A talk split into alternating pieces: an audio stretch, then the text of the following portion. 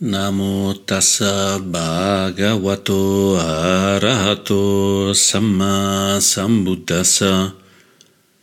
Namo tassa bhagavato arahato samma sambuddhassa.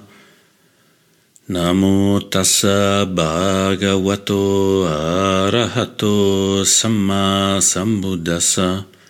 Buddham dhammam sangam namassami.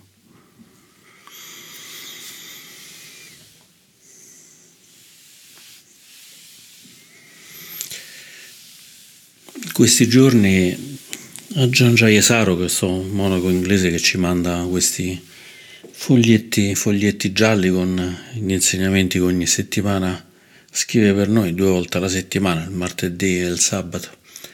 Ci ha mandato un foglietto sui videogiochi, un modo ormai un po' desueto di chiamarli, ma il concetto è quello.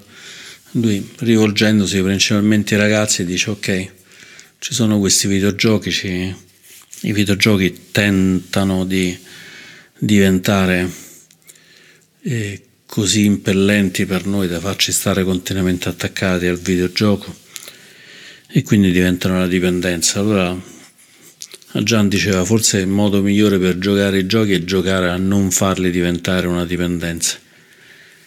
E poi indicava di provare a capire quali sono le necessità che ci portano a giocare quali sono le ragioni per cui stiamo giocando, le necessità che stiamo soddisfando con questi, con questi giochi.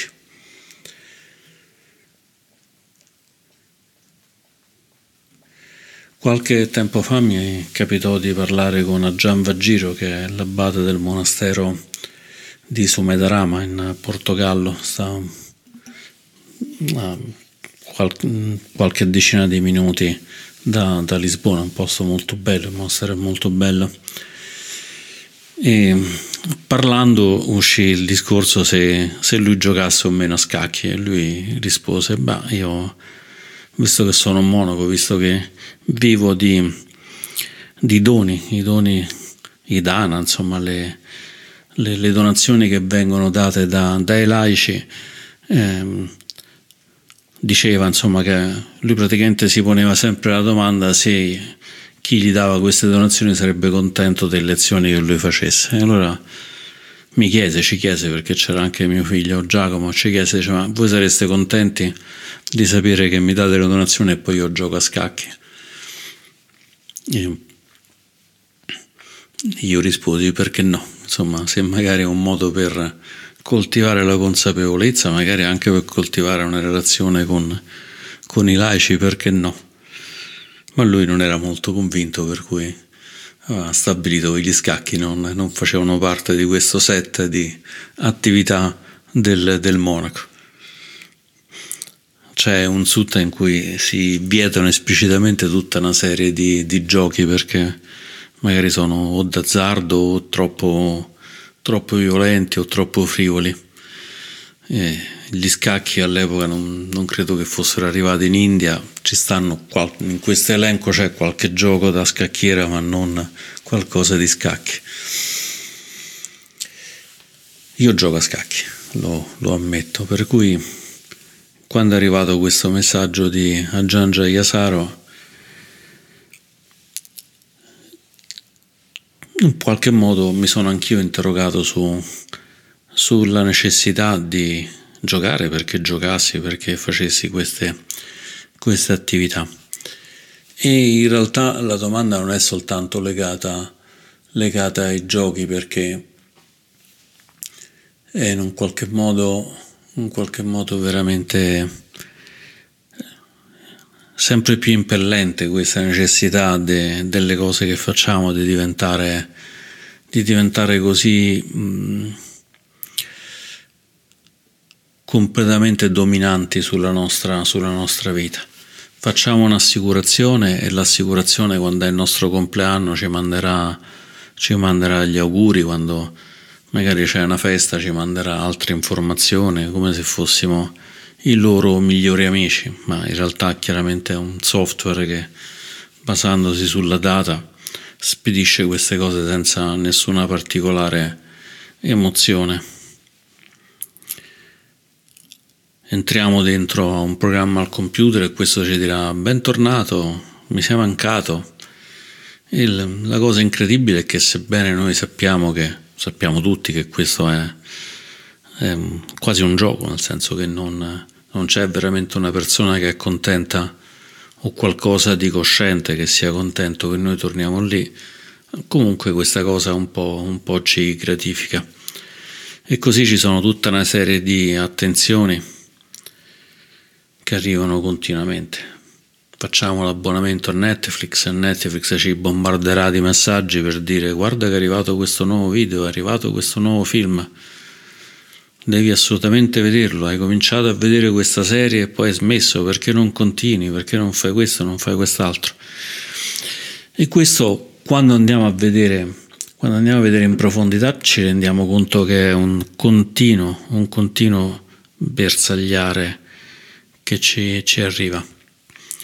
Una delle cose che quando mi capita di fare dei ritiri silenziosi dove si sta tipicamente un centro, un centro ritiri, un monastero dove si sta soltanto in silenzio, dove non si fa nient'altro che meditare, mangiare anche poco e dormire anche quello piuttosto, piuttosto poco. E quando non, non, si dorme, non si mangia e non si medita, non c'è nient'altro da fare, per cui spesso si, si medita ancora. E quindi si vive come un po' isolati e quando poi si ritorna, per così dire, alla società, alla società esterna al centro ritiri, esterna al monastero, una delle cose che più prepotentemente emergono, che più in qualche modo anche forse destabilizzano è la pubblicità. È la pubblicità è che qualunque passo che facciamo troviamo un cartello pubblicitario, una scritta pubblicitaria, un'indicazione di mangia questo, bevi questo, compra questo, compra quell'altro. Ed è una cosa che è talmente tanto forte che addirittura uno sbanda di fronte a tutte queste cose. Io tipicamente per questi ritiri vado, vado al monastero di Amaravati in, in Inghilterra e quindi la prima cosa che faccio, finito il ritiro, è prendere l'autobus che mi porta all'aeroporto, se non trovo un passaggio, a volte trovo anche un passaggio, altrimenti altrimenti una volta arrivato all'aeroporto è prendere l'aeroporto, quindi dentro l'aeroporto c'è questo bombardamento, bombardamento continuo che in realtà non è un bombardamento superiore a quello che viviamo in ogni, in ogni momento. Avevo letto un, un, numero di quanti marchi di, di, di case, insomma, di, di, società vediamo al giorno ed era un numero di diverse decine di migliaia e quando l'ho visto ho fatto, mi sembra un po' una stupidaggine, insomma, possibile che siano così tante. Poi mi sono messo lì e ho cominciato a contarle per 10 minuti. Dopo 10 minuti ho detto, beh, forse non saranno 20.000, 30.000 come diceva questo articolo, ma sicuramente insomma parliamo di numeri mostruosamente, mostruosamente grandi. Prendiamo un'automobile, davanti a noi c'è un'altra automobile con, con un, un marchio, riconosciamo il marchio, il modello dietro troviamo le scritte. A questo marchio vi prometto una garanzia per sette anni, siamo gli unici. Eh, dovunque, dovunque, ci muoviamo c'è qualcosa che ci strilla, che ci strilla qualche cosa. Questo strillare è tutto un continuo ricercare attenzione, ricercare un legame, un legame fra noi e questa, questa cosa ci chiamano al telefono per venderci qualche cosa e provano a creare un altro legame. Ed è un, una cosa che ormai è talmente entrata nelle consuetudini della nostra società che non ci facciamo nemmeno più particolarmente caso. Per questo diventa visibile quasi esclusivamente quando, quando ci fermiamo un bel po' di tempo con, con la meditazione, quando stiamo, quando stiamo fermi e ci rendiamo conto di questo bombardare continuo. E non è sempre facile riconoscere che c'è questo bombardamento, proprio perché è un bombardamento abituale, abituale. Giriamo con l'automobile e vediamo cartelli su cartelli di pubblicità Incontriamo persone, ognuna cercherà di coinvolgerci con le sue necessità.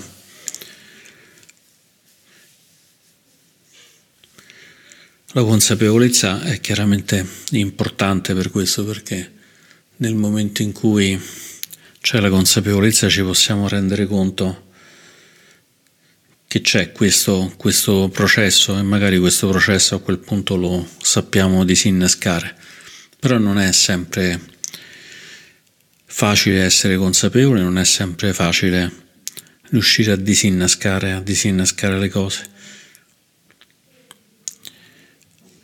Per cui entriamo in comportamenti, entriamo in, in attività che magari non erano quelle che volevamo. Vediamo una serie su Netflix. Netflix ha questo modo per tenerci incollati alla televisione che aspetta tre secondi. Finito una cosa per farne partire un'altra. Tre secondi, nemmeno dieci, tre.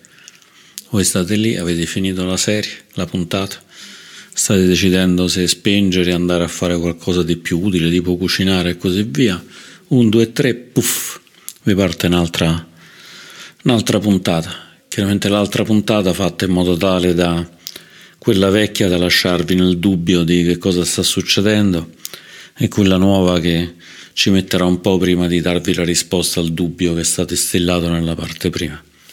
Niente di nuovo, si faceva pure nel Settecento, nell'Ottocento se voi leggete il Conte di Montecristo troverete che è fatto così, perché il Conte di Montecristo è stato pubblicato a puntate e ogni puntata c'era questa strategia di lasciare qualche cosa di così importante per cui tutti aspettavano la puntata dopo e che poi dopo sarebbe stata risposta, salvo poi alla fine della prossima puntata rientrare in questo meccanismo di eccitazione e e vuoto rispetto all'impossibilità di soddisfare l'eccitazione.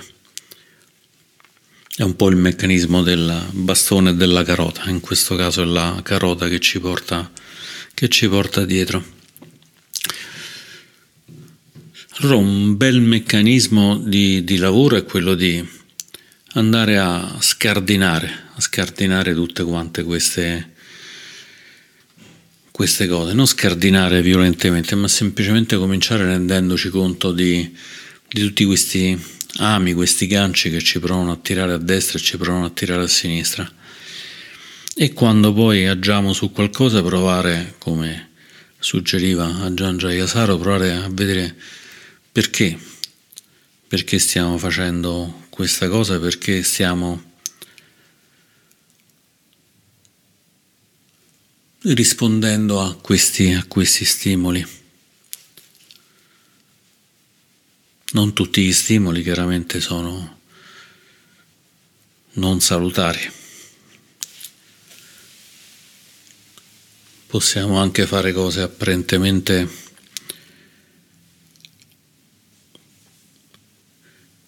normali, guardare una, una serie su Netflix e trasformarla in qualcosa di assolutamente salutare. Ad esempio possiamo osservare che cosa succede nella nostra mente osservando quei personaggi, quelle situazioni che, che accadono.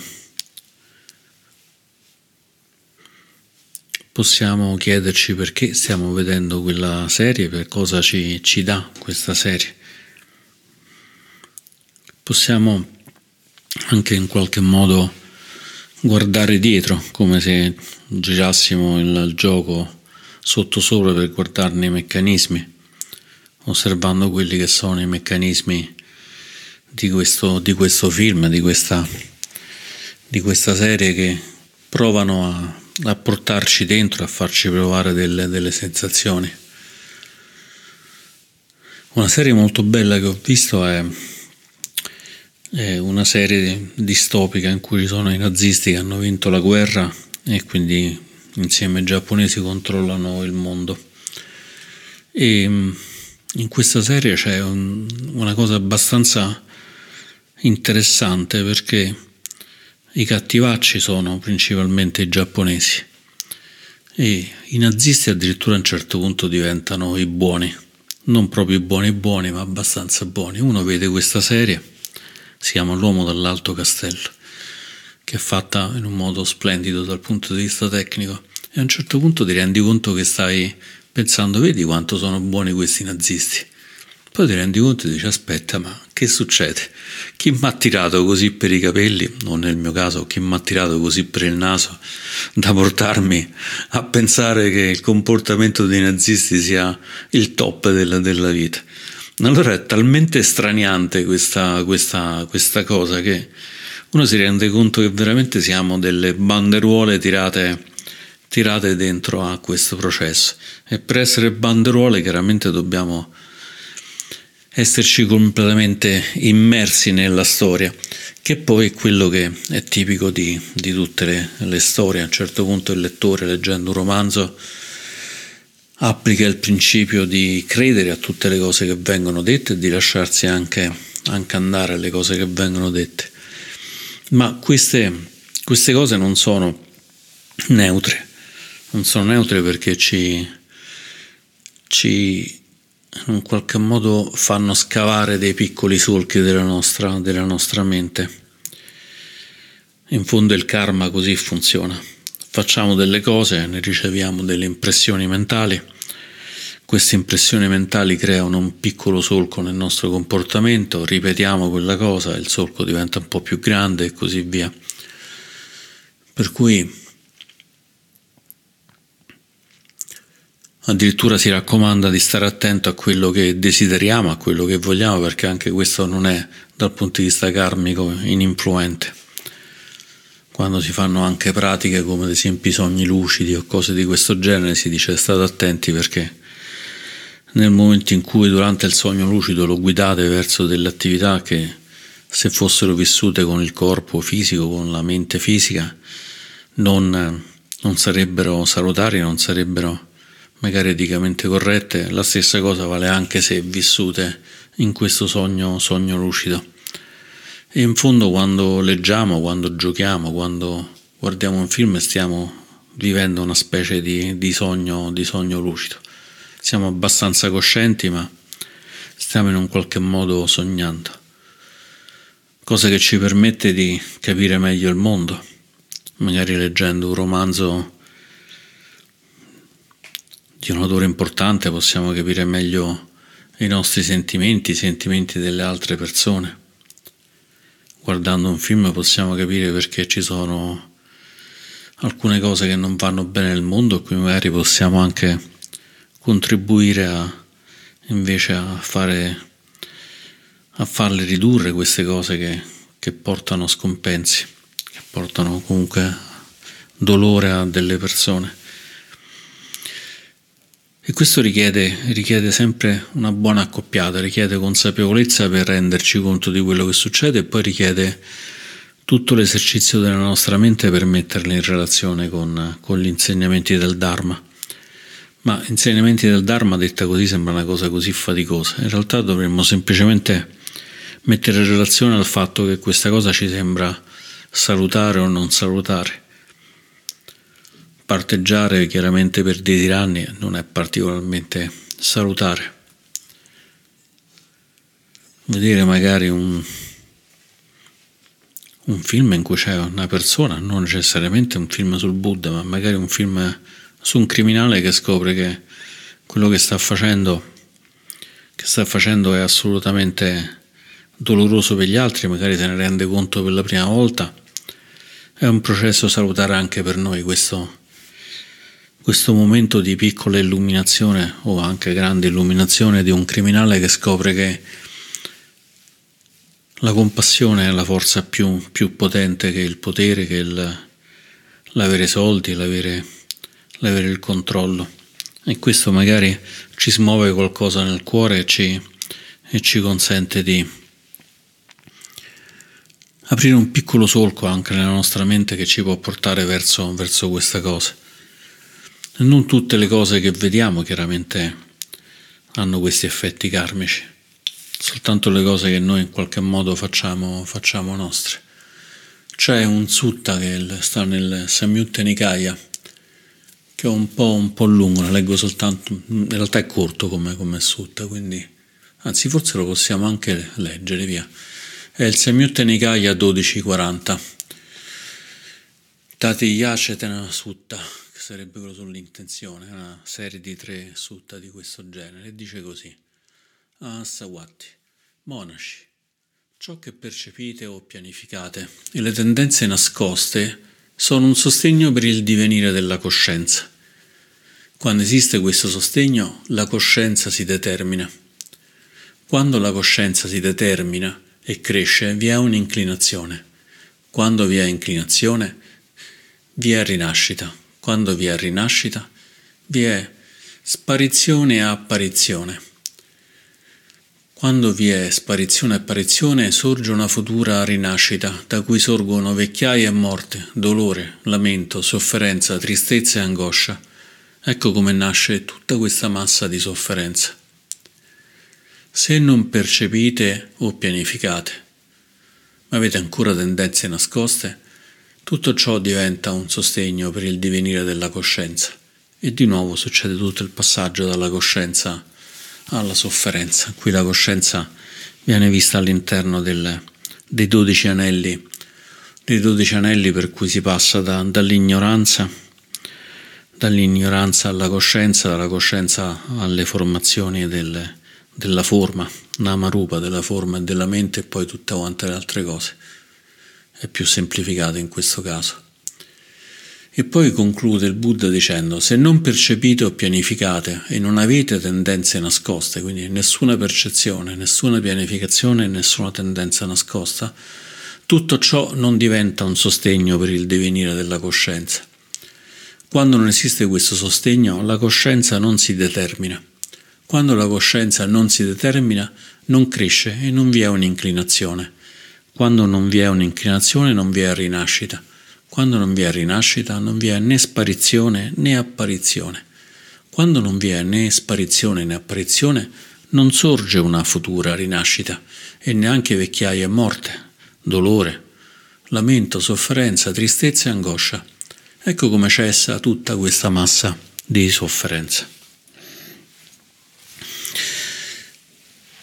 Qui la coscienza si intende chiaramente la coscienza principalmente sensoriale, la coscienza dei cinque sensi, la coscienza della nostra mente, dei pensieri.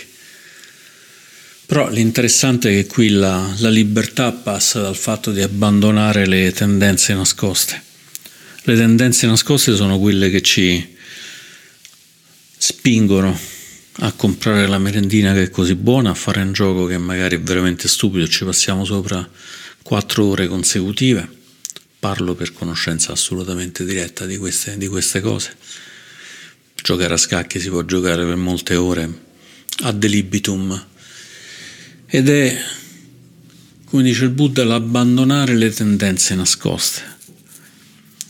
È come c'è un libro che per me è stato anche un libro importante, si chiama Lo Zen il tiro con l'arco di Herrigel anche qui una persona piuttosto interessante perché lui è un tedesco, mi sembra un ingegnere che andò in Giappone per, per portare il suo lavoro, lì eh, scoprì lo zen tirando con l'arco e lì scoprì che il tirare dell'arco eh, si riusciva a, a, scoccare bene la freccia soltanto quando non c'era più differenza fra la persona, l'arco e la freccia. E quindi c'è tutta quanta questa idea del vuoto che sta dietro a queste cose. E quindi lui scrisse questo, questo libro così bello, così interessante sul tiro dell'arco. La moglie scrisse invece un altro libro molto più bello, devo dire, sulla composizione dei fiori. Dopodiché però scoccò la, la guerra mondiale, Hegel tornò in Germania e diventò un nazista. E quindi anche qui c'è, c'è qualcosa da, da imparare perché insomma Harry si comportò così, forse anche noi ci comportiamo come Harry e diventiamo appassionati dei nazisti come quando uno vede quella serie tv che dicevamo prima. Però l'idea del, dello scoccare la freccia senza scoccare la freccia è un po' questa che ci dice, che ci dice il Buddha, non c'è, non c'è pianificazione, non c'è percezione, una percezione diciamo sforzata in questa cosa qui, una pianificazione sforzata, quindi possiamo dire che quando si è in piena, in piena naturalezza e questa piena naturalezza è supportata dal fatto di non avere tendenze nascoste. Allora per rendere utile, per rendere utile la meditazione quello che possiamo fare è andare oltre la meditazione rituale in cui si fa quella cosa perché la meditazione dice così e provare invece ad andare a, a scavare, a scavare in quali sono le nostre tendenze nascoste, in quali sono le cose che ci spingono a fare questo, a fare quello, non necessariamente un gioco, non necessariamente vedere un film, qualunque cosa facciamo. E scavando questo c'è un altro sutta in cui il Buddha ripercorre queste tendenze nascoste in cui abbandonandole si guadagna in naturalezza, in grande naturalezza in cui il Buddha dice chi, chi ha la gioia non ha bisogno di concentrarsi perché ha già, ha già la concentrazione implicita. E così in tutti quanti gli altri, gli altri passi, anche in questo caso sempre ripercorrendo in questo caso i sette fattori di, di illuminazione sono quelli che troviamo nei passaggi dell'Anapanasati Sutta, nella meditazione sulla consapevolezza del respiro. Quindi i vari passaggi, prima sul respiro, poi la calma del corpo, poi la gioia, poi la gioia un pochino più placata, prima piti, poi sukha, e così via in tutti quanti gli altri passaggi fino a raggiungere l'equanimità. Chi ha equanimità non si pone il problema di, non, di discriminare fra persone, fra cose. È una cosa che fa in piena, in piena naturalezza. Allora, quando questa piena naturalezza non ce l'abbiamo, il destino di tutti noi che non siamo ancora pienamente illuminati, eh, possiamo però fare, fare questo gioco il gioco che diceva a Giangia Saro di giocare a smontare il gioco o il gioco che dice il Buddha in modo un po' più astratto di non percepire, non pianificare, non avere tendenze nascoste, in modo tale che non ci sia più nessuna leva che ci porta poi alla voglia di, di divenire, alla voglia di, di rinascere, ma siamo completamente, completamente liberi. A quel punto potremmo giocare, vedere un film o stare completamente fermi e sarà del tutto, del tutto naturale per noi senza cadere in questi legacci delle pubblicità, delle, delle tendenze che abbiamo, che non sono soltanto tendenze nostre, ma di tutta la cultura in cui viviamo, di, di essere bloccati da qualche cosa. E con la speranza è che tutti noi riusciamo a vedere le pubblicità per quello che sono, a vedere le cose che facciamo per quelle che sono e essere liberi di camminare in un mondo pieno di legami senza farci, senza farci legare. Concludo queste mie riflessioni per oggi. Grazie.